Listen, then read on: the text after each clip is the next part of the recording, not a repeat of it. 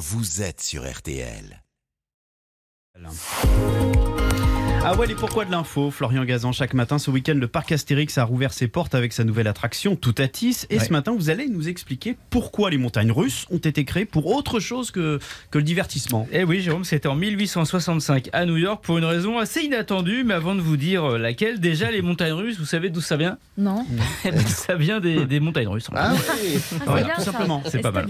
Tout a commencé en fait avec l'impératrice Catherine II de Russie au XVIIIe siècle. Une de ses grandes passions à Katoche, c'était de faire des courses de luge sur les collines enneigées autour de Saint-Pétersbourg. Elle aimait tellement ça qu'elle a fini par demander qu'on lui fabrique la même chose, mais pour l'été, Ah quand oui. il n'y a pas de neige. Voilà. Petit caprice euh, d'impératrice. Voilà, c'est comme ça que naît la colline de glisse, une rampe en bois de 500 mètres de long avec des chariots qu'on montait au sommet grâce à un mécanisme actionné par des chevaux et qui après bah, dévalait sur des sortes de toboggans qui descendaient, remontaient puis redescendaient avec une sécurité assez limitée, hein, ce qui a valu un jour à Catherine II de frôler la mort en décollant de la piste. Ah Vous faites bien, Catherine. Ouais, vous faites bien, Catherine.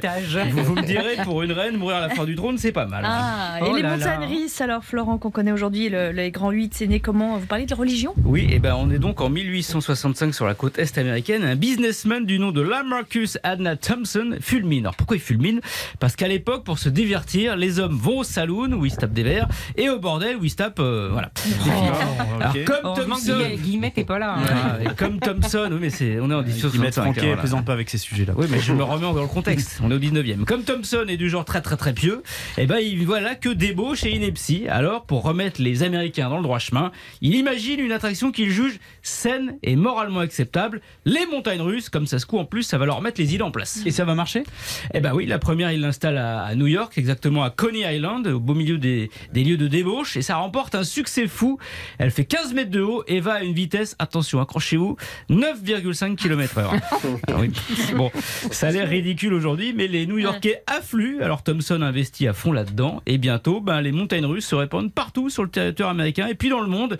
Alors, évidemment, ça n'a pas empêché les hommes de continuer à boire et à fricoter avec des prostituées, mais Maigre consolation pour Thompson, lui, les sensations fortes, il les a eu aussi, mais en devenant millionnaire grâce à ça. Petite dernière chose, tiens, amusante, les Américains, comme nous disent les montagnes russes, mais les Russes, vous savez ce qu'ils disent? Non. les montagnes américaines? Exactement. Sans doute parce que ça fait très peur. Vous sentez le petit Roland de guerre froide là? Tu me fais tourner la tête. Mon manège à moi, c'est toi. Merci beaucoup, euh, Florian.